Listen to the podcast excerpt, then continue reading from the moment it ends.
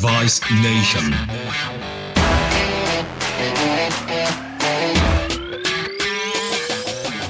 Greetings and salutations, Device Nation. Your home for the greatest show on earth, and we know that show is medical device sales. Happy New Year, y'all. This is Kevin Brown, your voice of Chilean sea bass in times of lutefisk. Had a friend of mine from Norway many years ago detail me on this diabolical permutation of cod. Now, for the record, some Europeans think this is a great dish and others consider it a national disgrace. But personally, I think any fish preparation recipe that says add two tablespoons of lye and let sit for three days is positively inhuman.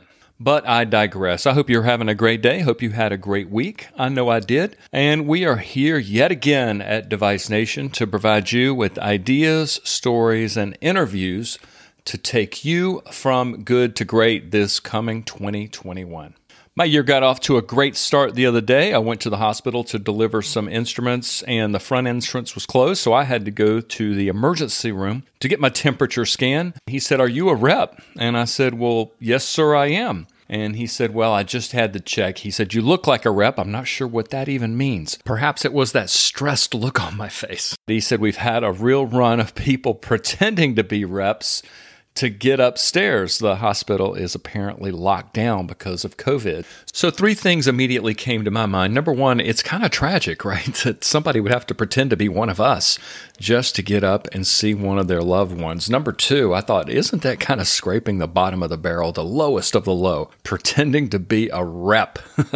and number three, I'm thinking go up to that RepTrax machine and sign in, sign out, sign in, sign out. Now you got 20 stickers, nice blurry picture. Just sit out at the back dock and hand them out. You want to see your grandma? Well, here you go. I mean, it's all about duty and humanity. We are going to connect you with your loved ones. I mean, if you're going to get kicked out of the hospital, that's the way to do it, right? When people talk about you down the road, whatever happened to so and so? Well, he got thrown out, but man, did you see what he was doing to connect people with people? I personally know stories of reps pretending to be docs. That didn't go well. I know stories of a PA once who pretended to be a surgeon. That didn't end well in his career, but you know the horseman of the apocalypse is right behind you when we find ourselves at a place in history where people are pretending to be us. Well, our guest today is certainly comfortable in his own skin, and I am so excited to bring his story to this amazing audience. His name is Dr. Tom Gross out of Columbia, South Carolina, and he is the number one hip resurfacing surgeon in the United States. And we're going to talk about that journey. By the end of this conversation, you're going to know exactly what hip resurfacing is. I know a lot of you are hearing about it for the first time, you know about the history of it. And if you're a recon rep, you need to know. And if you're not a recon rep, you need to know. It's just good information. You're going to want to stick around to the very end of this talk. I mean, there's so many pearls. I was taking notes left and right. And for good measure, we're going to talk a little Deadliest Catch while we're at it, one of my favorite shows. And yes, there is a connection. So without further ado, let's get to it. Let's start this new year talking with Dr. Tom Gross. Welcome to the show, sir. Thank you very much. Thank you for having me, Kevin. Dr. Gross, thank you so much for coming on Device Nation to share your story. I can't wait to do a deep dive on hip resurfacing with you. But first, let's go across the pond to Berlin, Germany. What put you on the path to a career as an orthopedic surgeon? Oh, I, I, I guess I guess there's there's just a lot of luck involved in where you end up uh, in the end. But um, I was born in Berlin to German parents, not military, and um, uh, after the war, opportunities were restricted in Germany for my father, so um, he came to the U.S. to check it out and ended up staying. And uh, with my with my mother, and I was already born in Germany. I was uh, two years old when when um, my parents got green cards for the three of us and and headed to America as uh, legal immigrants. And um, we ended up in in California at first, where he did his first. Uh, my dad was a chemist. He did a postdoc there, postdoctoral fellowship. So that's how he kind of that was his you know, way to, to come over here and look at America. They didn't have any money. They couldn't just come here and be tourists. And, and, uh, they liked it a lot. Now they, we, we bounced to Boston for a couple of years and then back to California where I grew up, um, most, you know, most of my life, young life. And then I ended up in, uh, going to, going to, uh, uh, starting college, um, in uh, Stockton, California, where I where I grew up, and my dad was a professor at the University of Pacific there uh, in, in chemistry.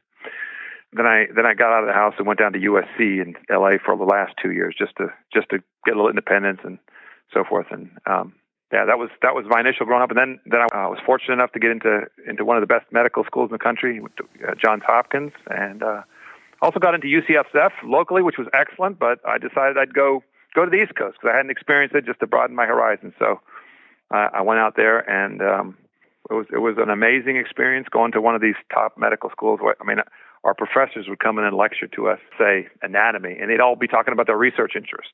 They wouldn't be teaching us basic anatomy, how the, you know, what ligament is here on the hip or the knee or whatever. They'd just be talking about their research interest, and then we'd have to go home and study anatomy on our own, and then we'd have to come back. So we, sure. we got all some this this ama- we had we had um, who was it? Leakey was one of our professors, and the guy that does the uh, did, did the excavations. He, he was an anatomy professor in, in Africa. You know, these kind of people. I mean, it was absolutely yes. amazing experience. Some of them, some students complained about it because it wasn't we weren't being spoon fed the information we needed, but I thought it was the most amazing uh, education to get. And then I stayed on there for residency. And then finally, I made my way back to California. Um, I did a fellowship in Sacramento, which is very close to my hometown, uh, with very innovative uh, surgeon who's now retired, Bill Bargar. RoboDoc. He developed a RoboDoc, the first orthopedic robot, and he but he actually didn't use it the year I was there. The as soon as I finished, the, the fellowship is a one year, so it was a total joint fellowship of the hip and knee. And uh, so that's what I learned from him, and I learned a lot about implant design. He was developing the RoboDoc over years, but the first use of it was shortly into the next fellow's uh, experience. So, you know, I, I didn't get to experience the, the RoboDoc, but I, I did learn a lot about custom implants there. He was a big proponent of using custom implants. Uh, so I got really comfortable using custom implants and learned a lot about implant design by having to design every implant. He did a whole lot of, lot of custom implants. So I got real comfortable with that process. Then I went off to um, into private practice down in Fresno, and um, it was a it was a decent experience. Pretty quickly, I came to realize that that it'd be a long road to become a specialist in joint replacement if I stayed there because it was just more of a general orthopedics practice. Great guys I I joined up with, but but it was just I, I just saw that it was going to take me forever to become specialized the way I wanted to. So uh, then I looked around for for a better opportunity and uh, and landed in Columbia, little old Columbia, South Carolina, which is about you know 500,000 metro area town, the capital. But I ended up here because just by luck through back channels, I talked to this person, that person, ended up they, they needed a total joint surgeon. Their their senior guy had uh, gotten sick and they needed someone pretty quickly to replace him. And so there was a big backlog of surgery that needed to be done. This group was unique for a small town because everybody is a, was subspecialty trained. So it wasn't like the practice I left in Fresno where everybody was a general orthopedic surgeon. I was the only subspecialty trained guy. So here I, I fell in. I was immediately a total joint surgeon, so I could really develop my career quicker. So it turned out to be a really good opportunity for me.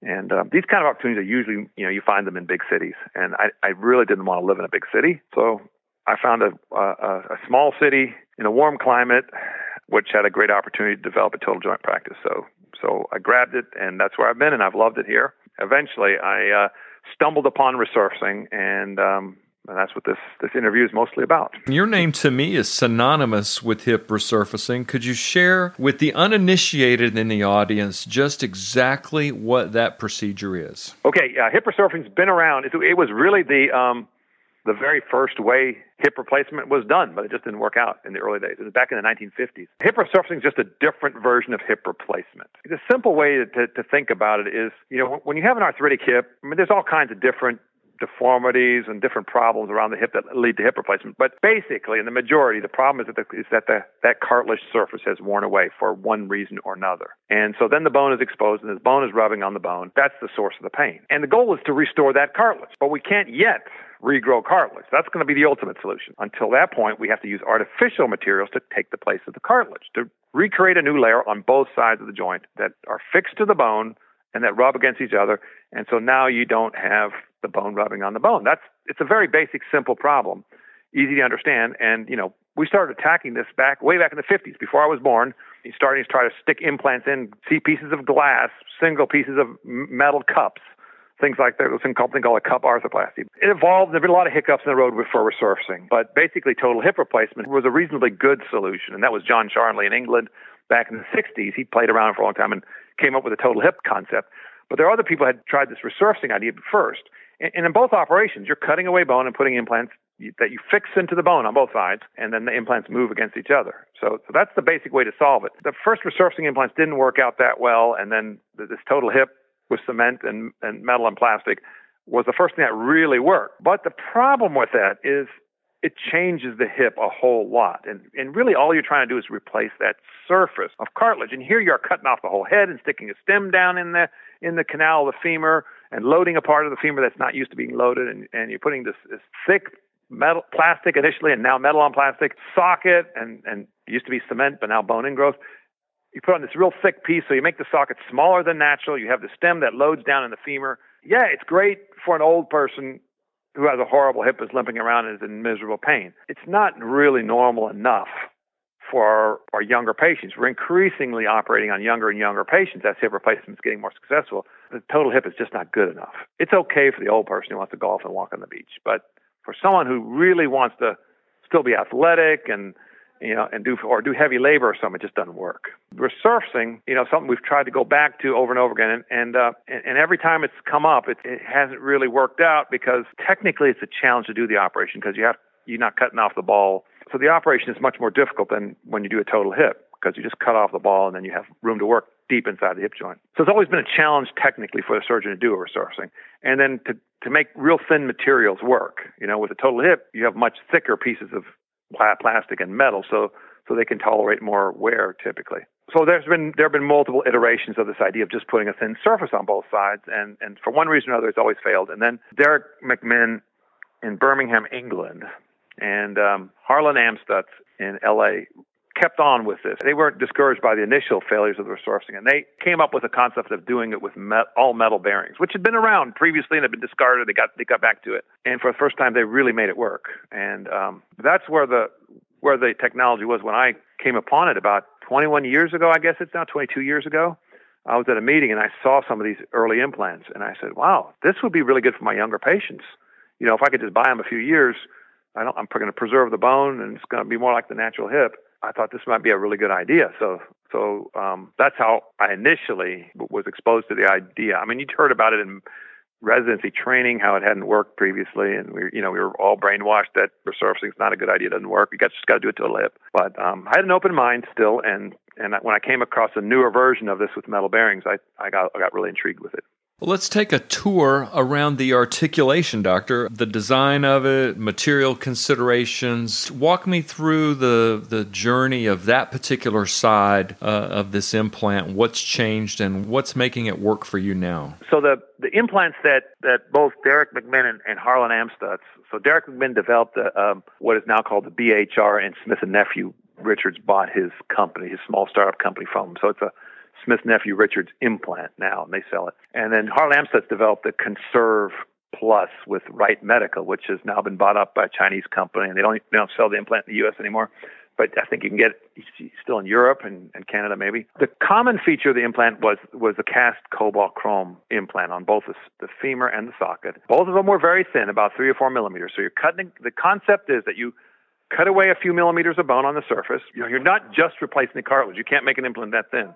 But if you cut away three or four millimeters of, of bone and replace it with metal, and you can fix it to the bone, and you do it on both sides, then then you've then you've got a new artificial surface. On the socket side, you know they vary in, in but they're usually about anywhere from three to six millimeters in thickness. The the Biomet implant um, is about three on the edges and six on the apex, and and we did that so it would get a little stiffer, so it wouldn't be so flexible when you implanted it, so it wouldn't deform. Um, there's others that are like four millimeters all the way around, but they're they're all very thin in that in that neighborhood. You have to be able to fix it to the bone, so you can either cement it into the bone or you can use a, some type of a porous coating where the bone grows into it all the implants available use a porous coating. The cement isn't something that's no longer used uh, on the socket. Then there has to be a bearing side to articulate with another metal bearing. In joint replacement, you can use metal on metal bearings. Sometimes you sometimes you can use metal on plastic, ceramic on plastic, or ceramic on ceramic. The first successful resurfacing implants were metal on metal, and the only metals that are that that work that have good good enough wear properties are cobalt chrome. It's a it's a alloy of cobalt chrome, uh, nickel, molybdenum, and a little bit of carbon. The bearing side is a very polished um, piece of cobalt chrome, and so so it's a it's a it's a thin piece of metal that has bone on growth on one side and bearing surface on the other. In total hips, it's usually two pieces. You have a, a shell with bone ingrowth, and then you put a bearing material inside of that, so it gets a lot thicker. To do a resurfacing, you have to keep it really thin. Otherwise, you can't take a small layer off the femur and make it fit.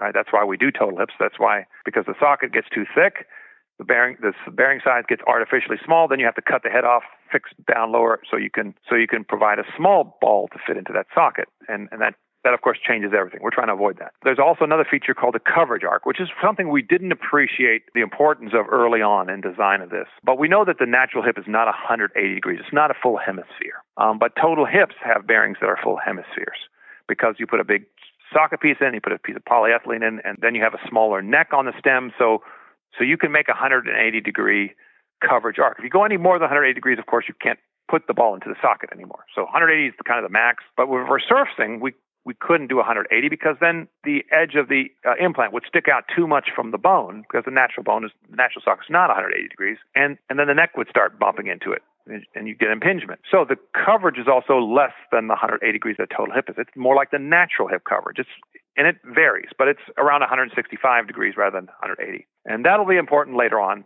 when we talk about wear problems. So on the femoral side, the original implants were cemented. And the reason for that, so again, you're taking off a thin layer. You're taking off all the remain some cartilage is worn through. You're taking off the remaining cartilage and you're taking off about three on average three to four millimeters of bone. Then you put this cap over the top, which the outer side of the cap perfectly fits that bearing on the socket. And then the inner side, of course, attaches to the bone and it has usually has a cylinder shape and then either a chamfer or a hemispherical shape. The Biomet has a hemispherical shape, but it has a standardized geometric shape that we can prepare to match the underside of the implant so we then can, so it fits nicely on there. And then usually the femoral component has been fixed with cement. But that's where I branched off from what Derek and Harlan were doing. You know, when I started in this 20 years ago, I thought it was a great idea to do a more bone conserving procedure with really durable metal bearings for young people and, you know, buy them some time before they needed that total hip replacement. We didn't know how long it'd last. But I just didn't think it made any sense to go back to cement fixing the femur. And that's what these Derek and, and Harlan were doing. And, you know, we didn't have any long term data yet. I just figured cement would break down. I mean, it, it had proven not to last in young people in total hips already by that time. I was, the young people I was doing, I was doing total hips that are uncemented on both sides you know, this was 20 years ago. A lot of people were still cementing, and I was using ceramic on plastic bearings. That was the best bearing for a total hip I could that I could see. And uh, and now I was going to resurfacing, but then I was going to cement the femur. I thought I was taking a step backwards with that. So I started doing it that way because that was all that was available. But that's where I got Biomet interested in developing a competing implant because uh, and at that time the the Wright Medical and, and the uh, BHR were investigational. That they hadn't even hit the U.S. yet. The Wright Medical was because Harlan was in L.A. But BHR hadn't even come to America yet. Um, there was a Corin implant that I used first, and I ran the FDA study for that, and it was also the same way. It was it was one of Derek's earlier designs, and it was also cemented on the femur. I just didn't like that. I did it. I ran the study, you know, and and and, and that was okay. But my goal was to have it all bone ingrowth because I thought that would be much more durable for the long long run. And we're trying to put it in young people who are going to really beat on these things. So um, that's that's where the recap is, is the name of the femoral component for Biomet, and the magnum is the name of the acetabular component.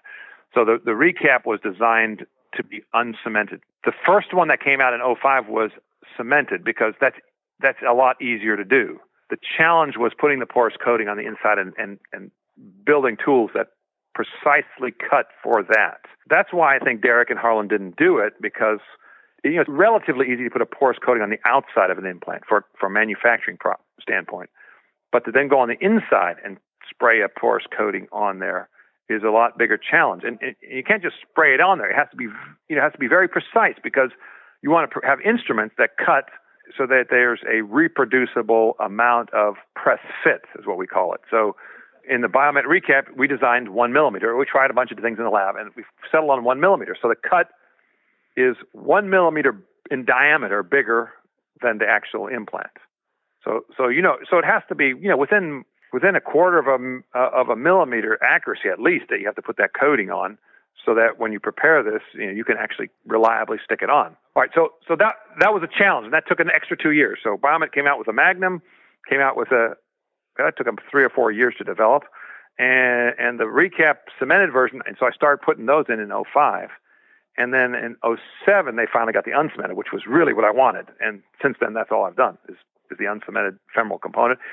And so that is now what uh, 13 years. So now I've got data on that, um, you know, 10 year data, and and it does turn out that the uncemented implant uh, has a lower failure rate than the cemented one. So I've got data from the same design that was cemented on the femur, socket was identical, then then uncemented on the femur, and then we just looked at femoral failures. Well, it turns out that um, the cement works way better than I thought. I thought the, there were going to be a lot more failures with the with femoral loosening over time, but um, the rate of femoral loosening of a femoral component is about one percent at 10 years.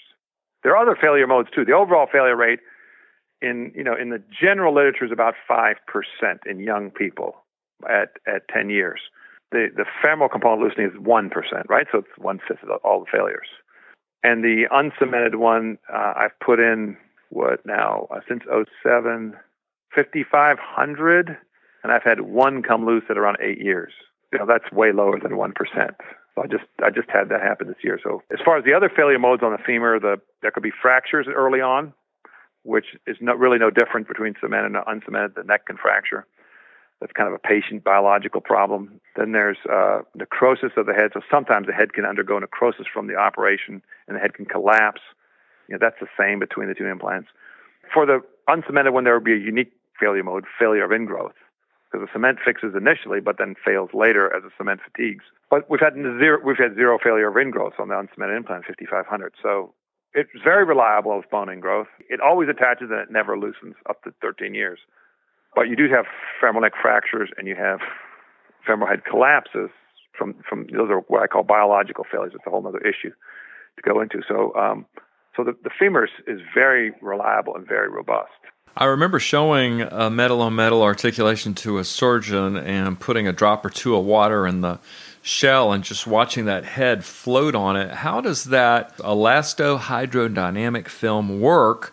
What keeps the head from just pushing on into the shell and making metal on metal contact? In the 1950s, when metal bearings were made, they didn't know what the specific correct characteristics were. They didn't have machines that were accurate enough even to make them.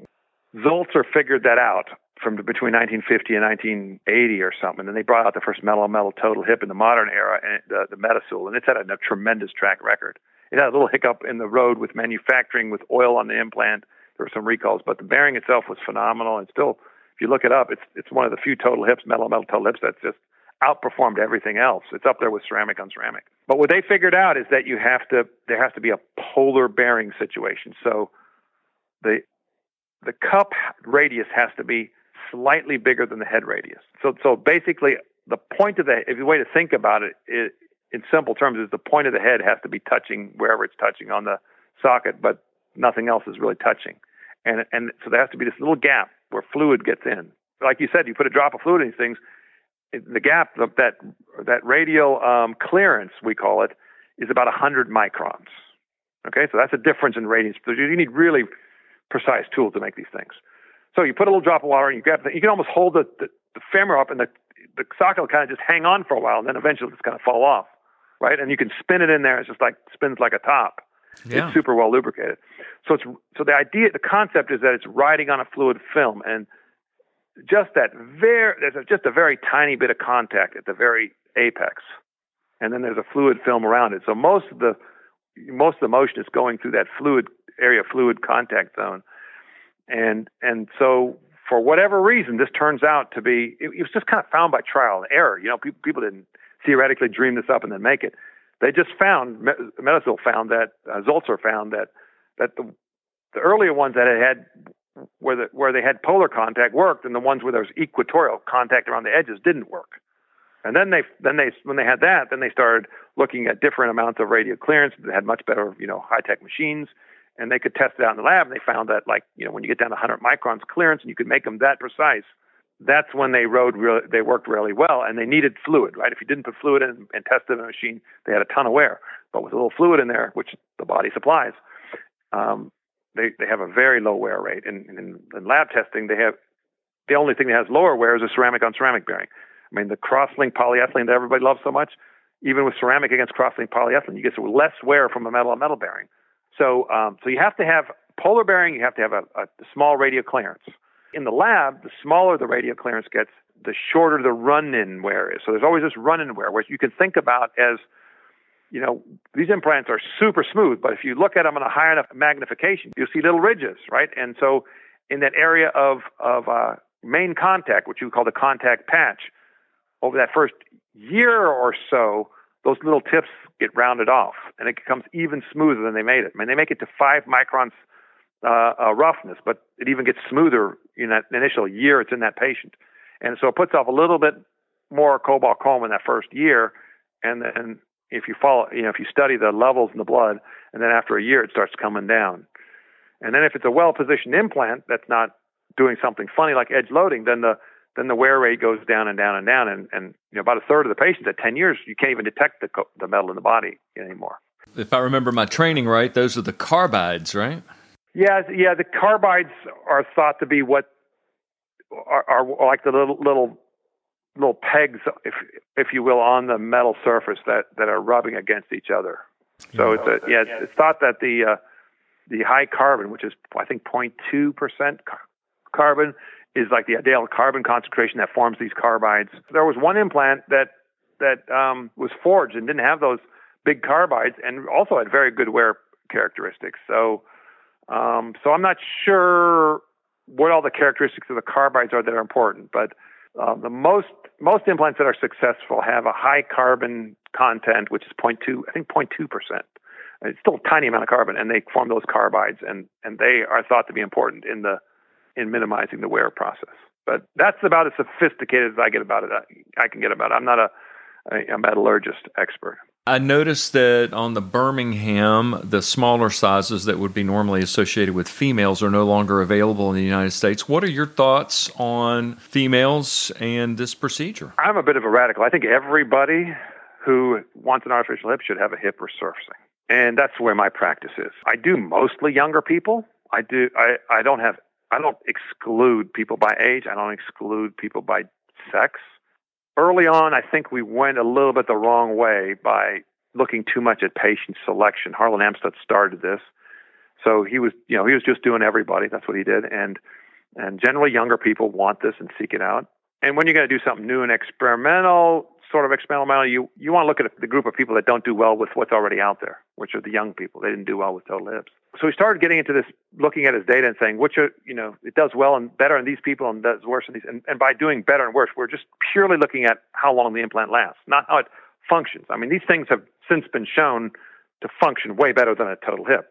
You know, old folks who want to golf and walk on the beach do fine with total hips. It's a great operation. But if you want to do higher level activity, if you really want to push it and do have physical, real physical stuff, you, you start running into a ceiling with a total hip, and the resurfacing allows people to break through that and do all these things. That's what's been the most amazing thing about doing this resurfacing. But get to get back to the original question, he Harlan started doing it, was doing them on everybody. He's one of the pioneers, and and then he started noticing that you know women didn't do as well, and older people didn't do as well as far as just not functionally, but just their implants failed earlier for some reason.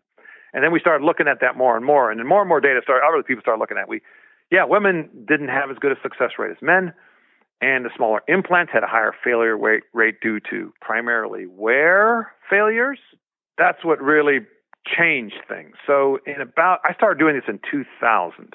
1999 was actually my first implant with a custom implant, but um, I started doing it more and more. And uh, around 2007, we first started seeing these cases of failure. The patient had pain and swelling and bone loss around the implant, but the implants were well fixed and, and, and you know didn't have one. It wasn't like they didn't they weren't loose they weren't infected, but then we'd take the fluid off and they were they looked like it looked you know you test the fluid or open the hip up and look at it, looked like there was pus in there. People thought these were infected at first. Now they weren't. Those were the first cases of metallosis, and that's answering your question.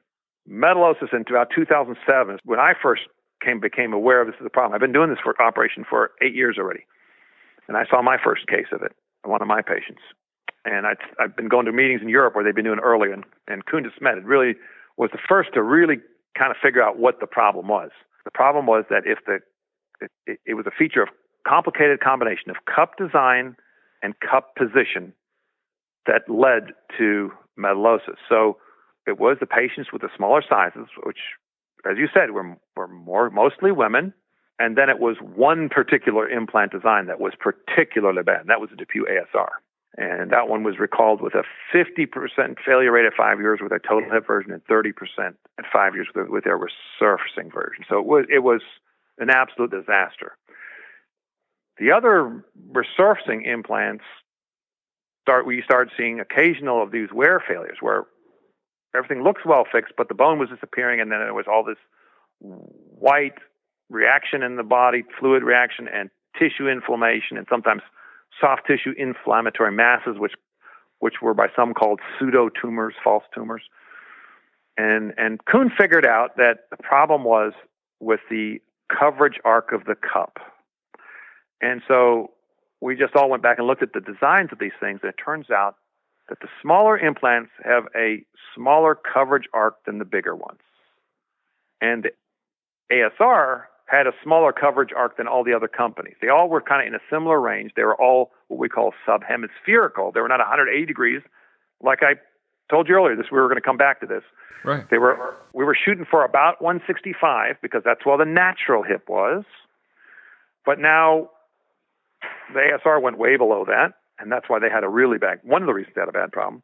When we look back at our design, there was a quirk in, in our design um, rules that made the smaller implants uh, more shallow, more, had a lower coverage arc than the bigger one. So the Biomet is very similar to the BHR. We basically you, you know looked at their implant design and we stayed very close to that because that had been successful and the Conserve Plus.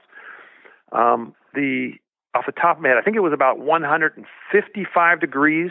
So so 180 is a hemisphere. Smallest size, which is a 40, is about 155, and the biggest size, which is a 60. So 40 to 60 in two millimeter increments are the sizing for, for this implant. The 60 was about 165.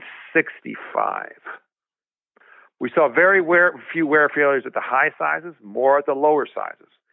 And the ones that we saw the wear failures on were all cups that were placed a little bit too steep or a little bit too tilted forward, anteverted. So what tilted, making it steeper, the cup steeper or anteverting is it, it uncovers the edge is a way to think about it. So I, I almost have to show it to you with a model and an implant, but if you have a pelvis, you just picture a pelvis in front of you with a cup in it. If you tilt that cup upward so it's steeper, that's increased inclination. And then if you tilt the, the front lip forward, that's anteversion. If you do both of those, that top corner kind of pulls away from the vertical, right? Right. Can you picture that? Yeah. And and so what happens is when the implant is wearing, that wear patch is now sitting very close to the edge. Stop right there and go back a step. So when an implant, it turns out, this is all learned way after we designed these things, um, because edge loading was really an unknown phenomenon before metal bearings exhibited this problem. It was happening, but we just didn't know about it. Happens with all implants. Um, but if you put a cup in, so it's in the right position, whatever whatever that is, we put it in the right position, and then you put the ball in it, and the patient is standing and walking on it, there's a, a, a force vector where most of the force is going through and where most of the wear is occurring. I told you already it was a polar bearing implant. There was a small area where the implant is touching and it was a fluid film around it. That's called a contact patch. If that contact patch, while the patient is using it, is far away from the edge of the implant, you have a good fluid film and that thing runs with a very low rate of wear and can basically run forever without the bearing surface wearing out. And we've this has been demonstrated in laboratory, you know, simulation. But if you then put the cup too steep and tilt it too forward, that contact patch gets closer and closer to the edge. Once it gets gets to a certain point, you start losing that fluid film. The fluid starts escaping off the edge of that cup and you don't get that fluid film lubrication anymore. Suddenly, the wear rate of that metal metal implant goes from infinitesimal to, you know, I don't know, a thousand, ten thousand fold. It just really accelerates, and and then over a few years' time, you can get enough metal being shed that it starts uh, overloading the local tissues and causing this severe inflammatory reaction.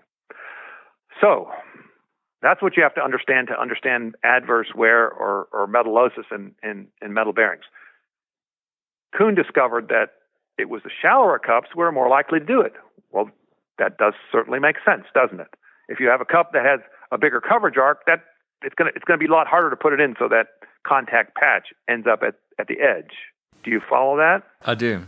And and then if you any cup you take, if you tilt it more, superior and inverted, that contact patch, the, the contact patch is term, determined by the where the femur sits, and then you just take the cup and you twirl it on top of that, right? And then you can kind of turn it. If you turn it far enough, the contact patch is by the edge, and then you have edge loading. It's a complicated process um, because patients have all kinds of different shapes of pelvises and acetabuli, and they stand differently and all that kind of stuff. But the simple concept is if the coverage arc is too low and you tilt that cup too far, then you then you create a, a situation where edge loading starts occurring, and that's when they fail with metallosis. Smet figured it out first in about 07 or 8 or 9. I followed his lead and I started collecting metal ion levels on, on all patients just as a routine to see, to pick up people early that were starting to have metallosis. So you can measure the blood ion level. And um, when we started doing this, we didn't know, you know what they should be. We started measuring them, and then gradually we figured this out. We figured out that the ion level is a very good screening test for what's going on in the hip. Metal particles are released by the wear process. The particles hit the tissues, they're microscopic, you can't see them, and they start corroding, and the ions are released, and then they go in the blood, and then they then they get get filtered by the kidney, excreted. So there's a system of removing them from the body, and everybody can handle a certain amount of debris, whether it's plastic or metal or stuff. But metal bearing puts off so little that it never becomes an issue for the patient. It doesn't bother them. But when you create the edge loading situation, you overload the system. The tissues get loaded with metal. When you open one of these up, they're, they're gray with cobalt debris. They have gray metal everywhere. But you first notice it by taking a blood test and seeing that the levels are sky high. So we started learning that those are the problem patients, and and and so we did a study where we correlated ion levels, and we had X-rays and, and measured cup positions in the standing position. It was um, my thought that we had to we could we had to stop using lying down X-rays, which is a standard orthopedics, but use standing X-rays instead, because people's pelvises shift when they stand compared to when they lie relative to the X-ray beam, and standing is really the position you wear in. So we got to get a standing X-ray on everybody, measure the cup angles, and measure the ion levels, and then we figured out who were the failures. Um, and then we did an analysis of that. We had about 750 patients, and we created. We found out that, as Koen had predicted, that that the smaller implants you you had to put them at a more horizontal position. The bigger ones you could put at a steeper position and get away with it. Um, so we crunched all this data in this complicated, and you can read it on my website. It's a, it was published in um, Journal of Arthroplasty, I don't know, 2015 or something. But we cre- we created this analysis where we we actually could draw a straight line graph with uh, the inclination angle of the cup on one side and the bearing size on the bottom. And you, you know, if you stayed under that line, you didn't ever have any wear problems. The ion levels were good. If you're above that, they didn't all fail, but that's the zone they failed in. So we've kind of we kind of proved um, statistically Koen de Smet's concept that a steeply positioned cup with a small size is the one that's likely to fail. So so why weren't the big ones put too steep? Well, you could put them way more steep and get away with it. So the surgeon who's putting them in, and it's hard to know what the standing position of the patient's going to be, and nobody has any criteria exactly the position these are in. It's kind of like a it's a craft. It's not scientifically determined. It wasn't until we we did the study. So some cups ended up a little flatter, some more steep. You know, all these they're all over the place. The big ones that were steeper didn't get in trouble because you know they they had a bigger safe zone. The smaller ones they went over that safe zone very quickly and they started failing. So that's where we saw our wear failures. So the problem with ASR was they made them all too shallow. The, the problem with all the other companies is that we had a variation in coverage arc from the smallest to the biggest, and it was the smaller ones that were more problematic. So we learned from that that low coverage arc leads to leads to uh, edge loading. But how could we solve this problem? Is, is then the next question. How do you solve that problem? You know that we know this now. A bunch of us in the field know this, but most of the people doing total hips have no clue about this. They just think metal bearings cause metallosis, and you know it's a black box. But we know this by about 2009. We're really certain of what the what the position cup positions are that that are a problem, and what the bear, what the design characteristics are. So there's three ways to solve it. One is the way that Smith Nephew solved it. They just took the smaller sizes off the market, so surgeons couldn't put them in. Okay, then you then you get rid of all your wear failures because the bigger ones don't hardly ever do it. Right. Second way to solve it is what Wright Medical did. They designed an, they redesigned their cup to make it deeper. So they made every coverage arc 170 degrees. So they took it above the coverage arc of the biggest ones. What do you risk with that? Well, yet you could have impingement on the neck right? So, so that's the trade-off. Uh, but you're not going to get metallosis anymore because those cups you can put up at 60, 55, 60 degrees inclination and not have metallosis, have, have, don't have, get not get contact edge contact. The way I solved it was to develop a technique for putting all cups into that safe zone. So the smaller ones have a safe zone too. It's just a smaller safe zone. And you have to get a standing x-ray to know if the cup is positioned right. So someone who says, I hear this all the time, I had a metallosis case and the cup position was great. I know that's a false statement. Either they didn't measure it, they didn't measure it accurately, or they didn't even get, didn't get the right x-ray. They got a supine x-ray and then that patient had, and the cup looked the cup measurement was okay. Then the patient stands up, their pelvis tilts back 10, 15 degrees, like some patients do, a small percentage. Right. Now the cup is sitting much steeper. That's why that guy was edge loading, but they didn't have a clue because they didn't didn't understand why these things edge load. Um, so we developed a technique. Once we discovered this this safe zone, we then the next step, even while we were discovering, we were developing ways to put these cups in more accurately. But, but at that point, in time, nobody was taking x-rays of their implants to check implant position. I mean, we were all taught it was worthless because an intraoperative x-ray just is totally inaccurate. You get, you know, the patient's rotated on the table. You can never standardize this. It's, it's, it's totally a worthless undertaking. But I came to realize as, as this metallosis was coming out, if, if we were going to keep doing resurfacing, we absolutely had to find a way to do this. And I didn't have a robot available, and I didn't have nav- surgical navigation, so I, I got to find a way to do this with X-ray. So we delved out the uh, technique, and it actually turns out to be very simple. You just have to, you know, you just had to work at it. And it took us about two or three years, and then we had it down. And, and it's simple. The, the, the really the breakthrough was at the same time uh, digital X-ray was coming coming into play in the hospitals about these digital X-ray machines. So you could snap an X-ray and immediately look at it and measure it, and then you could reposition things and X-ray again. The old way was to take an X-ray on a regular film. They had to let the tech had to run it over to the X-ray right. department. They had to they had to process it. They could bring it back. They put it up on your window. You you know you can get a you can take your gloves off and do a bunch of you know marks on the on the view board, and you know it takes like a ten minute process for each X-ray. So what happens when we first start doing this? Of course, the X-ray is malpositioned. You don't get a standardized position. The pelvis is all rotated. You can't get an accurate implant position. But it was pretty easy. All you had to do was we could just roll the OR table. So so the, the pelvis could be could be malpositioned by rotation because you're you know you're working on this patient, you're twisting their leg and everything. No holder can hold them hold them perfectly right. So so they could be rotated or they could be tilted. You know, two degrees of two two different degrees of freedom. Right. So we take that snap that initial picture. The, I snap and I look at it right there. There's no delay. I see, okay, this patient is rotated. So the anesthetist tilts the table. You could tell which way they're rotated. If they're rotated towards the towards the camera or away from it, you roll it the appropriate way. You snap another picture. Okay, you, you tell that tilt by looking at the obturator foramen. If they're symmetrical, their uh, roll is neutral. All right, so then you got that. They're not not rolled anymore on the table. But then what about degree? Could they be tilted backwards or forward? Um, well, w- what we do is we brought a X-ray, a paper copy print print of a pre-op X-ray. took a standing X-ray on every patient preoperatively. I put it up on the board, and I look how tall the obturator foramen are. I snap that initial picture and say, "Oh, these aren't as tall as on that picture." Okay, then I tilt the tube of the X-ray. Take another snap. Now they match up with that X-ray. So now I've reproduced the pelvic position relative to the X-ray beam to that that patient has when they stand up in my clinic afterwards. Simple, right? It's super simple. It takes less than two minutes what to do this.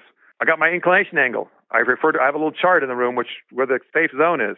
It's right at the safe zone. Okay, I go in there and tap the cup, reposition it a little bit, re-impact it, take go through the X-ray procedure, take another picture. It's perfect. Boom, we're done. We know when this patient stands up in in the uh, and gets an X-ray, it, this cup is not going to be too steep. We got that process perfected. Somewhere around 2009, we published another paper verifying our or rail guideline is what we call it, relative acetabular inclination limit guideline, rail guideline. We so we we hit the rail guideline every single time by doing this intraoperative X-ray. We took a post-op X-ray. It matched up every time. None of them went over the rail. Years later, none of these patients had excessive ion levels or wear. And since 2009, had, that was the last. In 2009, I had my last case where the cup was too steep. Since that time, I've done about 4,000 implants and not a single wear failure. So we've proved beyond the shadow of a doubt that it's a positioning problem, also a design problem of the implant and, and you can get it right every time. A patient shows up in your clinic that has spinal hardware or has an auto fused lumbar spine. Are you going to tweak your uh, inclination and your anteversion on that patient? It absolutely applies, but it's totally different in resurfacing. And I, that's, that's what I was onto already in 2009. So the problem in total hips and in resurfacing is different. For resurfacing, the problem is not instability because you have a normal sized mechanical bearing and you reconstruct the soft tissue. So the only time these things are unstable is if your cup is way out of position, which you're going to have a wear problem, probably more likely than a dislocation, or if the soft tissues for some reason don't heal properly. So basically, we don't have an instability problem. It's a super rare problem, quirky problem. We have a wear problem if the cup is put too steep in the standing position. And yes, people who have stiff spines, surgical fused spines, what they tend to do is tilt their pelvis more posteriorly. So if you look at them from the side, it's like they're thrusting their pelvis out. You can't see it, but you see it on X-ray, right? So the obturators get really tall. What's happening with the cup? The acetabulum moves into a more inclined and a more anteverted position, right? Everybody in the total hip world knows this by now. These are the ones that showed up with more wear failures because their cups were then too steep and too anteverted and they edge loaded, right? So we noticed that that a lot of these wear failure cases were were pieces people were had had a lot of posterior pelvic tilt. But in a patient with a you know less pelvic tilt, if you just put the cup higher, you could no matter how you get the cup too steep relative to the horizontal line, you get edge loading. You can get it by having a, a stiff spine that tilts the pelvis back, or if just if you put the cup too hot, too steep in that pelvis. In the final analysis, if the cup is too steep relative to the horizontal, I'm simplifying a little bit, but that's what leads to edge loading and to anteverted also. We've been correcting for this a long time because we get a standing film and we get our cup position relative to the horizontal on that standing film.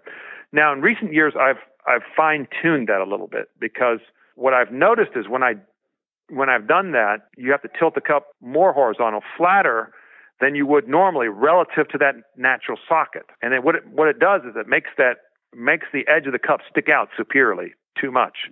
And what happens sometimes is they impinge their femoral neck into the edge of that cup.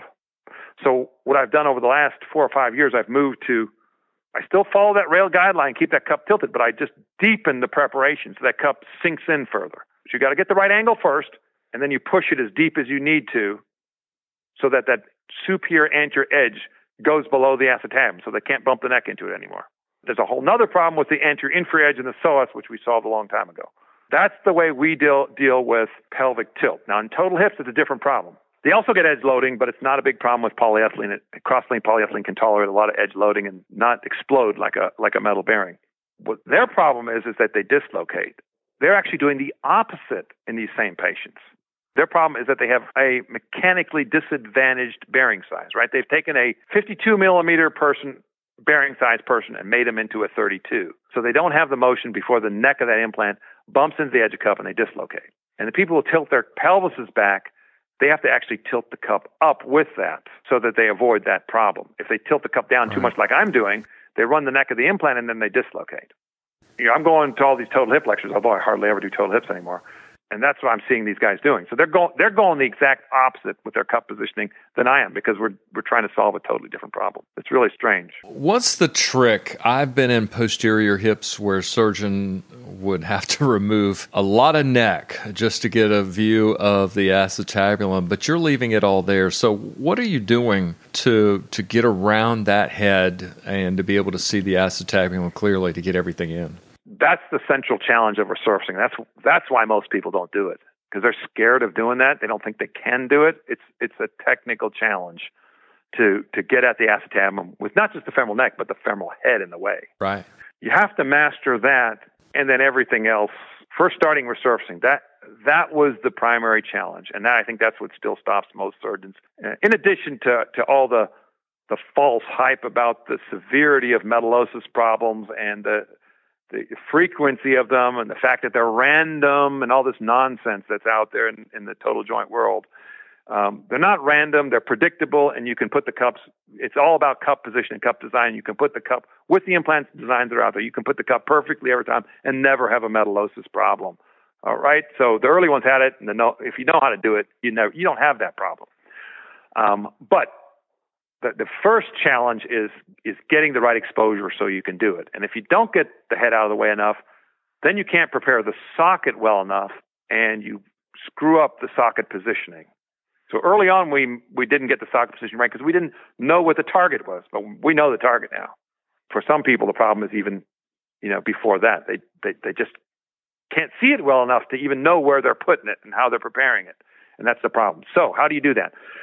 The the key is uh, that, and I, and I do this through a four inch incision now, but but that's certainly not the way you should start doing this. You know, the standard way is a 10 or 12 inch incision, so you can really see what's going on. But once you know, I mean, once you've done thousands, you know how to do it. You, you can do it through a small incision even, but it's foolhardy to start that way. Um, but the key is what you do on the inside, not the like the skin incision. So what you what you have to do is you have to create a pocket above the acetabulum to put the head into, and you have to cut the capsule all the way around. You have to be sure, you have to see it with your eyes that you've cut it 360 degrees. So with a total hip, you cut the capsule in the back or the front, and then you cut the head and neck off, and then you've got space to work with, right? So, right. so total hip is a difficult operation, but but that's a whole lot easier than going in there and now having to go around that whole head and neck on the other side where you can't see anything. Cut that cap. Make sure you got that capsule all cut, and then create a pocket under the abductors to stick that head in. Those are the two things. We learned how to kind of make these pockets in revision surgery years ago when we had the uh, fixed head AML implants. They were 32 millimeter balls. And if you wanted to save one of those and revise the cup, you know, we, we used to think that was a huge challenge. How do we get this out and get that head up out of the way so we can see the socket? We learned how to do that. That's how I started resurfacing. You know, I'd learned how to do that I said, okay, this is going to be a lot tougher. I'm now have a much bigger, not a 32, I have a 52 head. I got to stuff up there. so you learn how to make a bigger pocket, but you don't damage the abductors. You can go underneath them and elevate them up and get the head up, but you're never going to get head up unless you cut the capsule completely. If you just cut the capsule around the back, and try to get it up, that anterior capsule will tether your hip, and you you have to re- disconnect the femur from the acetabulum to do this operation. What you need to do is first you have to do a very in my view, you have to do a very careful anatomic dissection. You can't just take things off in bulk and just pull and tear and do things like that. You have to do this kind of, uh, you know, we like to say meticulous. You, you have to find the structures, take down the short rotator, see the capsule, clear it all the way around the back where you, I'm coming from the back, all the way around the back where you can see it, Get under the abductors. Get under the minimus. It's right on the capsule. Get it up. Elevate it. Elevate it up. Okay, I can now see 180 degrees of the capsule, the back 180 degrees. I cut a big flap and elevate it back. I'm preserving the whole capsule and sewing it back. I create a flap. I flap it back. I release it off the back of the acetabulum a little bit so I can really flip it back. Then, at that point, I, my assistant brings the hip up into extreme abduction. So it, it the top of the hip, the tissues in the top of the capsule become loose. I put a retractor between the, the minimus and the capsule, and I can see not very well, but I can see the, the superior quadrant of the capsule. So again, I've, I've already released the whole posterior half. Now I'm going for the superior quadrant. I go with a cautery and I cut. Derek McMinn and the others, they do it with a big old scissor. I don't like a blind scissor going down there, but it seems to work. But I like to take a cautery. I can see it and cut it. And you can see when you go, if you keep a dry field, use a tissue sealer, you don't have blood everywhere and a mess, and you do careful dissection, you can see the capsule and where the where once you've cut it, you see muscle again. So you can go through and cut it, cut that anterior quadrant. At that point, you have one quarter of the capsule left, the anterior inferior quadrant. At this point, you dislocate the head and you stick it into that pocket you've made by raising the abductors. And you put a retractor underneath the neck over the so- front of anterior super socket, and your assistant pulls hard on that. You put a retractor down below, and you see the lesser trochanter, you see the psoas, and you see in front of it a band of capsule. And you take a cautery and you just cut right down across that until you see the psoas pop up in front of you. Totally controlled, totally visualized, and you can cut all the way to that top corner where you had come from the top. You meet the other spot. I mean, in, except in a very few really thick muscular patients, you can see this. And you you know that you've cut the capsule all the way around. Then you have to go and release the conjoined tendon where the uh, gluteus maximus comes in about a couple centimeters down the leg. So you can rotate the femur. Then you can rotate the femur right out of the skin in a thin person. And in a fatter, fatter person or big muscular person, you have to kind of work through a, through a, through a soft tissue tunnel a little bit with retractors. And then you can prepare the head. I prepare the head first because their heads are often bulky with a lot of spurs and everything on them. So if you prepare the head and get it smaller and put a trowel on it, it, it fits up into that pocket a little easier, gets you a little bit better look at the socket. Uh, a lot of surgeons do it in the reverse, but that's just my way. And there you are. You got the head prepared.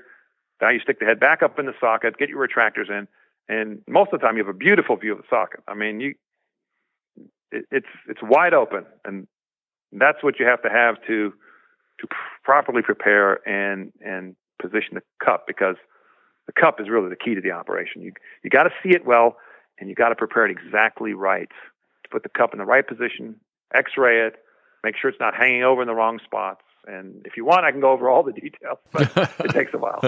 well, I want to direct my audience. What's the uh, website address? My website is for is for uh, mainly. I mean, anybody can go on it. Um, there's lots of data there. All my data is posted there.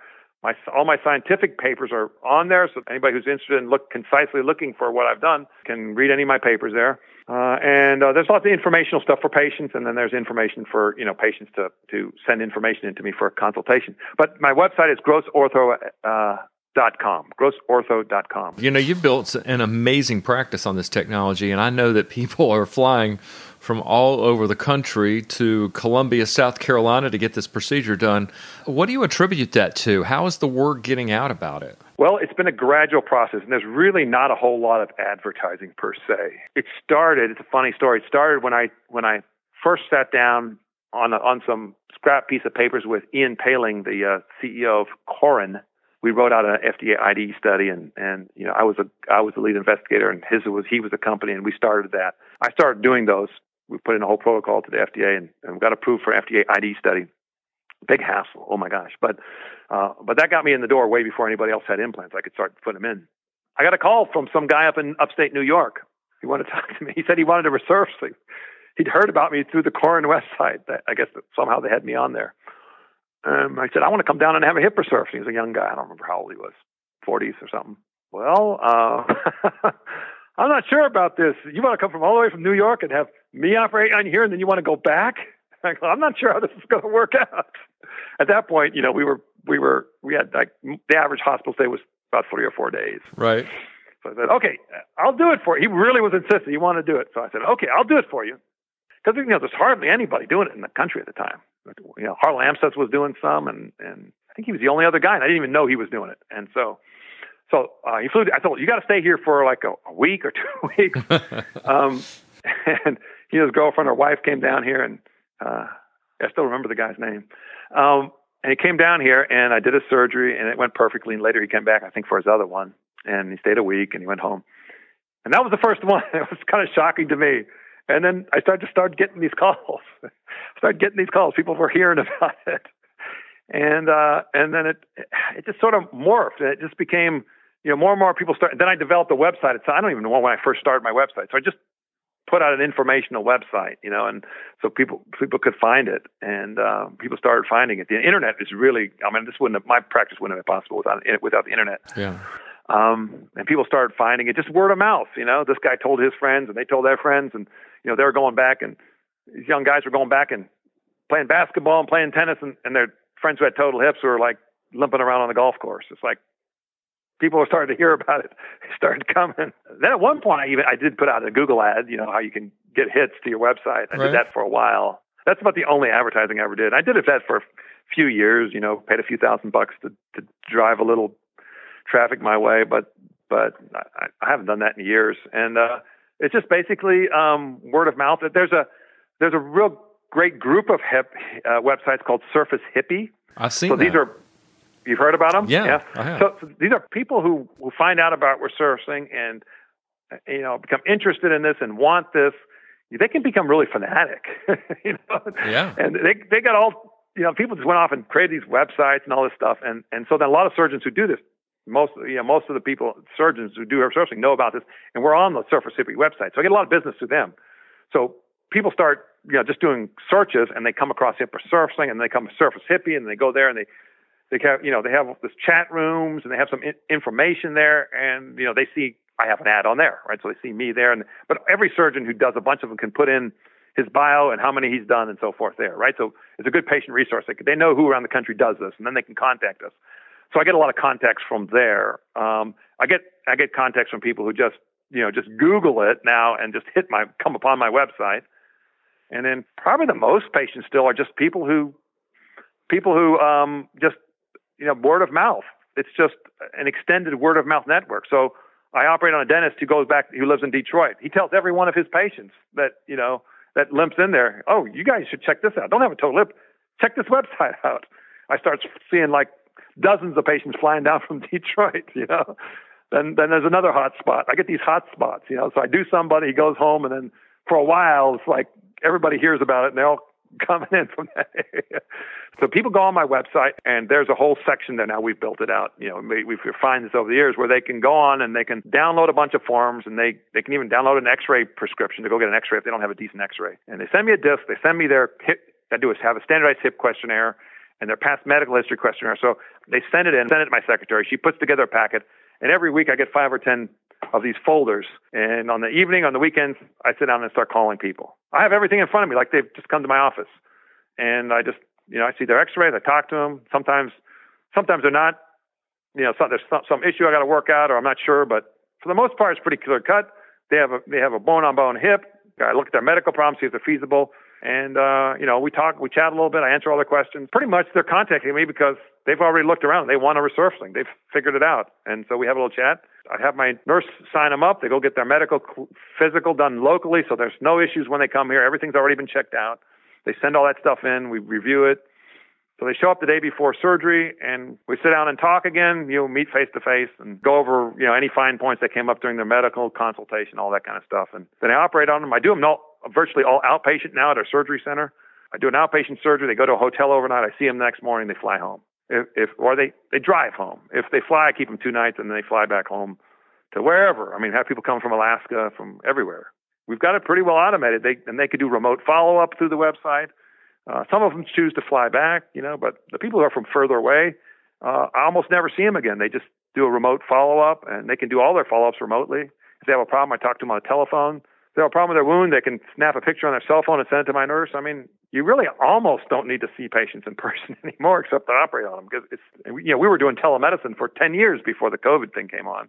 I just never billed anybody before I just did it, but that's how, that's how it sort of sort of evolved over time. And at this point, about 80 percent of my practice is from out of state, and about 10% of my people are from the Columbia metro area, and 10% from the rest of the state. And it's been that way for 10 years at least and we've just sort of fine tuned the whole process. So, in, in addition to fine tuning how to do resurfacing, we fine tuned how to do outpatient surgery. I've been doing this hip resurfacing outpatient for eight years now. We first started doing it on lo- just local patients. You know, first I was just bringing people in from all over with one night stay in the hospital. I've been doing that for years. I said, we don't need this night. Finally, jumped over and did it at the surgery center, and that's so much better because we own the surgery center. We control everything. I don't have to, you know, hassle with the hospital providing a physical therapist at the right time. They never have enough staff. You know, it's, it's never smooth at the hospital. And at the surgery center, total control. Everything is done the way I want it. I mean, it's so amazing. So much fun to practice there. You go in there, you have the same staff every day. I don't even have to talk during my operation.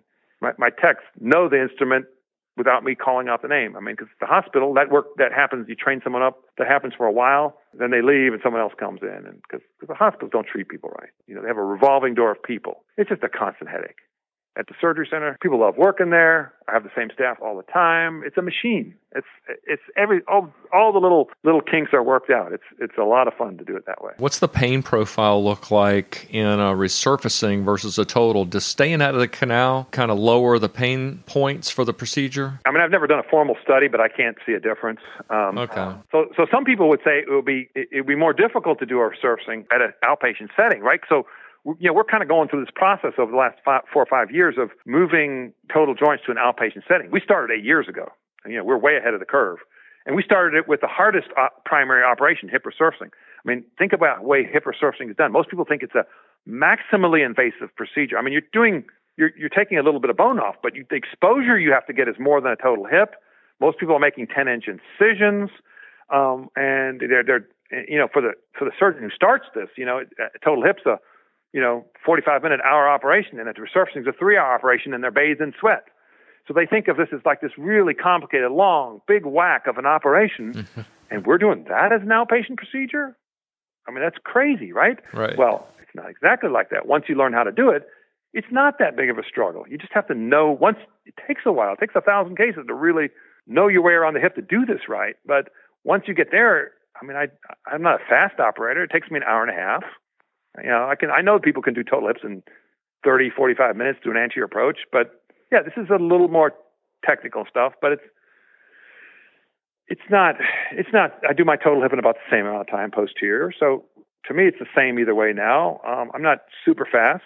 Um, but it's careful dissection, good blood management. What's what's changed? What's changed to move it to outpatient is is that we've gotten better pain management. We've learned about pain management last 15, 20 years, and um, we've learned blood management. Right. So even 10 years ago, about 30% of total hips were being transfused. I haven't transfused, and and there was a study out on resurfacing, a randomized control study out of Canada, saying that the outcomes were the same at two years between resurfacing and total hip. But the only difference was that the blood loss in a, resurfacing was 700 and in a total hip was 200. So they recommended doing, so their recommendation with that study was uh, to do total hips because you lost less blood. That was the conclusion of the study. And I read that study, I'm going, I'm losing 150 cc's. What are these guys doing? Um, so that just shows you, you know, once you learn the operation and, and we've gotten much better tools. There's a tool called the Aquamantys. I, am sure you've seen it. Yes, I have. It's a tissue sealer, right? If you use that judiciously, and then now we have tranexamic acid. Now everybody's using that now. We've been using it for forever, 10 years. Um, you do tranexamic acid, you do a tissue sealer, and you just are a careful surgeon and just, just don't rip and tear. You can do a hip resurfacing operation through a four or five inch incision with 150 cc blood loss routinely, and you never trans. I haven't transfused anybody in 10 years. You never transfuse anybody. Well, once you get to that point, why do you need them in a hospital? You don't have to watch them and check their hemoglobin, and they might need to be transfused, right? So, so that was traditionally one reason that you couldn't get them out of the hospital. You had to watch them. The other was that they had too much pain. They're all on PCAs or they had morphine shots. I mean, you can't send someone home and give them morphine shots. Well, that's all been revolutionized over the last 10 years, right? We started we started just started thinking about it and started doing multimodal pain management. You know, we started using why not give everybody 3,000 of Tylenol? Yeah, Tylenol's not enough to do a hip surgery, but you maximize that. Then you use an anti-inflammatory. Then you use a, now they've got Exparel. That's been around. We've been using that for at least seven or eight years when it first came out. So you got that. You got anti-inflammatories. You got Tylenol.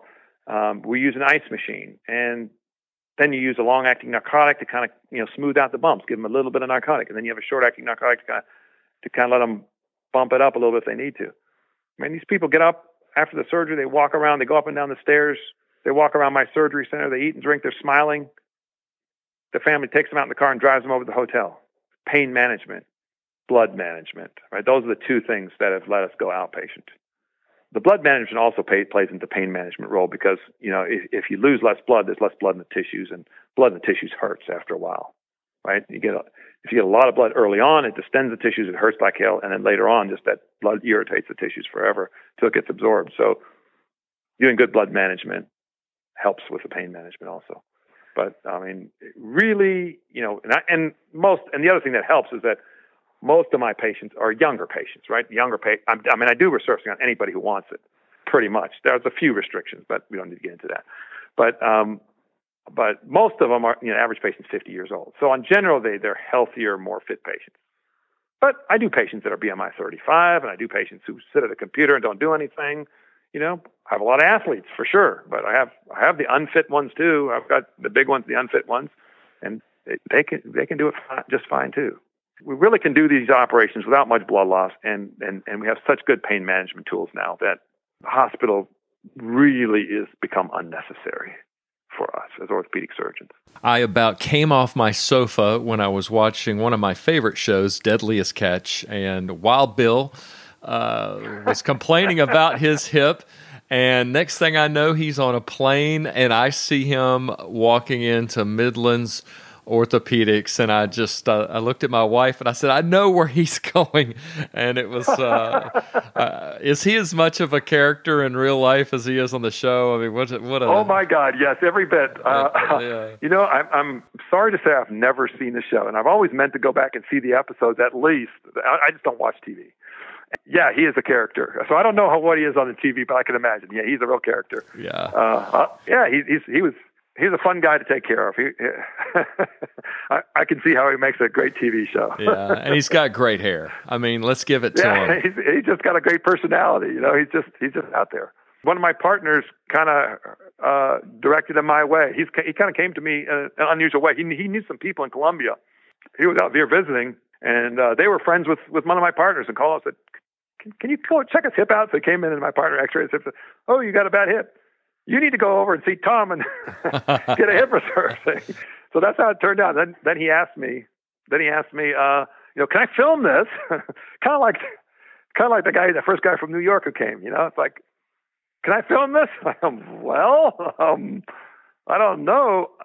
I guess, I guess you can. so he brought his cameraman and he filmed a bunch of things in there, and yeah, we couldn't bring him like into the cameraman into the OR. Actually, sure, that, that, there was a restriction on that. But uh, we did a lot of the other parts, and uh, you know, I was a little nervous about it because what if something did go wrong? Then it'd be on, it'd be on TV. Yes. but luckily, everything, every, luckily everything turned out well for him. Um, you know, so yeah, that was that was an experience. Well, Dr. Gross, I have so much respect for what you've done, sir. You've you've taken a procedure that was long on promise but short on delivery way back when, and you've really refined it and made it work for you and your patients. So well done. I, uh, I appreciate you coming on the show to share all this stuff. It's great. Thank you for having me.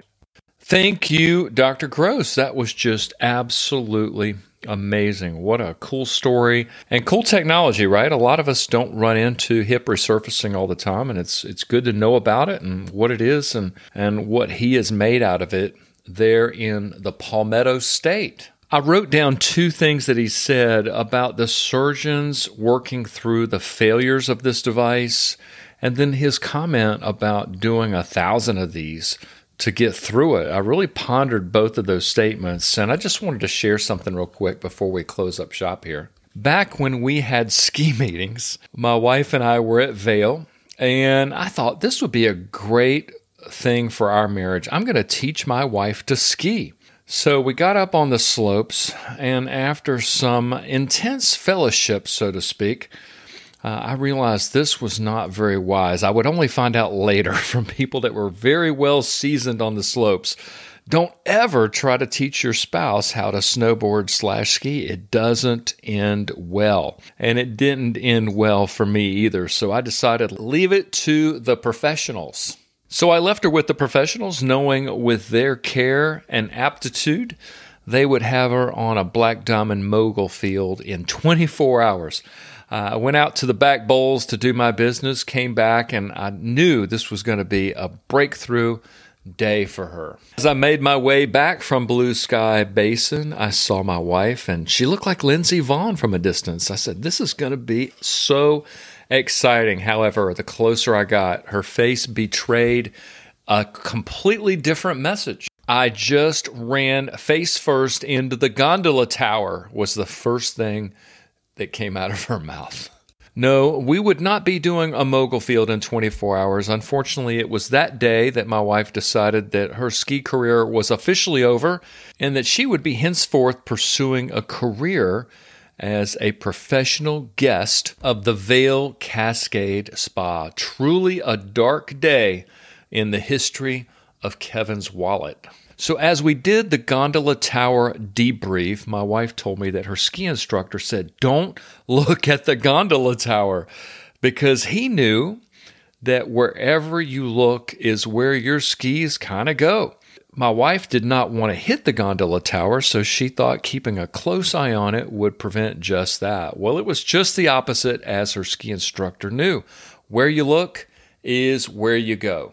So, fast forward to two days ago, I was pushing an extremely heavy cart through the hospital with a lot of implants for an upcoming case on it. And I passed a huge glass wall where they had all the cardiac screening stuff going on. You know, the bicycles, the treadmills, that little hand bicycle crank that they use to measure VO2 and, and whatever. And it was very distracting. And I looked up at the last second and realized I was about an inch away from going through that glass wall with my dolly and all that heavy stuff. I was literally going where I was looking. And what does it have to do with our conversation with Dr. Gross today? Well, absolutely everything.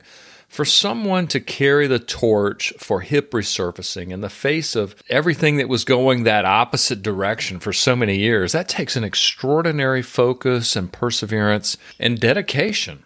This particular surgeon went exactly where he was looking and intently so, seeing hip resurfacing to a successful and reproducible endpoint in his practice. So, my question to you, everyone listening to the show, and I'm asking myself this same question what are you looking at? What am I looking at? Is it the phone? I had a friend of mine tell me today that the average American touches his phone 2,600 times a day.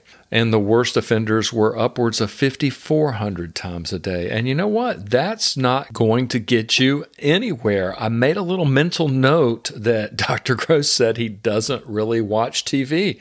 Well, look what happened as a result of that. He looked at what he wanted to accomplish, locked in on it, and then aligned all of his activities around achieving that goal. And he went exactly where he was looking. So, again, what are you looking at? Everybody's looking at something.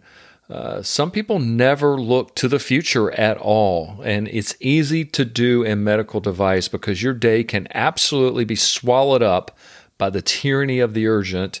And at the end of the day, you still have 20 other things that you didn't get done. So you end up living in the here and now and then that spin cycle spits you out 10 years from now, and you realize that you didn't really do anything.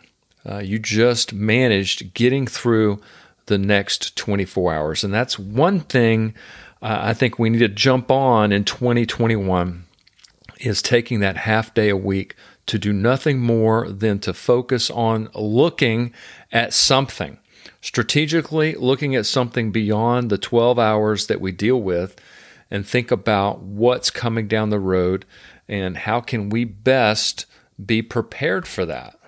When I was early in my career, I walked into a hospital that was decidedly not pro the company that I worked for. And the competitive rep that spent most of his time at this hospital stopped me in the hall and he said, kind of mockingly, Are you lost?